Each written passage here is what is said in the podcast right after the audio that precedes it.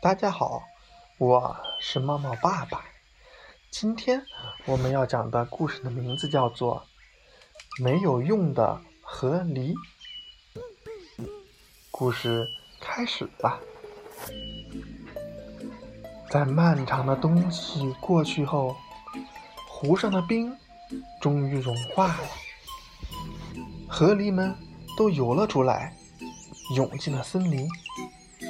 它们的窝在经过长长的冬季后，需要好好的休整，所以它们需要很多很多的木头。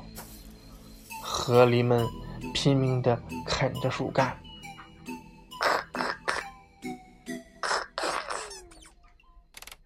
大家都拼命地啃着，但是只有一只河狸，它一动也不动。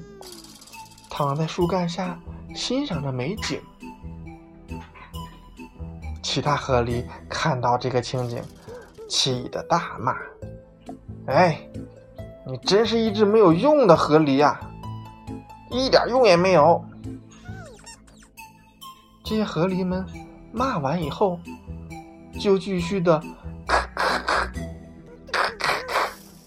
啃木头去了。啊！没有用，我挺喜欢这个绰号的。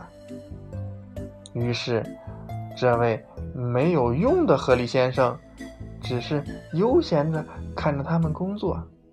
哼，我才不喜欢啃木头呢！丢下这句话，这位绰号叫“没有用的河狸先生”拍拍屁股走了。他呀，心里想的是别的事。这位没有用的河狸先生，一路走过了森林。他脚步愉快，一会儿碰碰蘑菇，一会儿逗逗小鱼，一会儿啊，仔细的观察蜘蛛结网，又一会儿跟在蜗牛后面，觉得蜗牛背上的小房子好可爱。嗯，如果没有。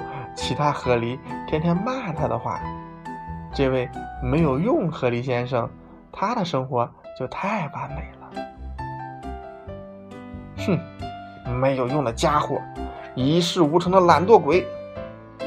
哈哈，其他的河狸有事儿没事儿就来挖苦他。哦，没有用，没有用！你再不去把你的牙齿磨一磨。它很快就长过你的手指了。可是，这位绰号没有用的河狸先生，就是不喜欢磨牙齿。没有用，河狸先生不想再听到那些伤害他的话。他走着走着，忽然发现了有一棵奇怪的树木。这棵树的树干中间有一个大洞。哦，树干上有一个洞，一个洞在树干上，这到底是什么意思呢？没有用，河狸先生歪着头好奇的想着。他突然觉得树干上那个洞很有趣，他高高的跳起来，把头伸进洞里，眼前的景观让他高兴的大叫：“嘿，从这可以看得很远很远呐！”他绕着树干转了三圈，突然，他有了一个想法。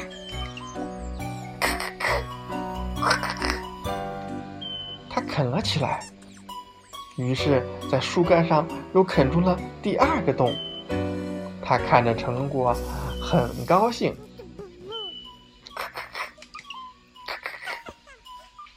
他又啃出了第三个洞。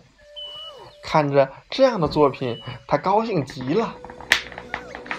现在，没有用先生啃出了兴奋，啃出了状态。他呀，拖来了好几根大树干，然后，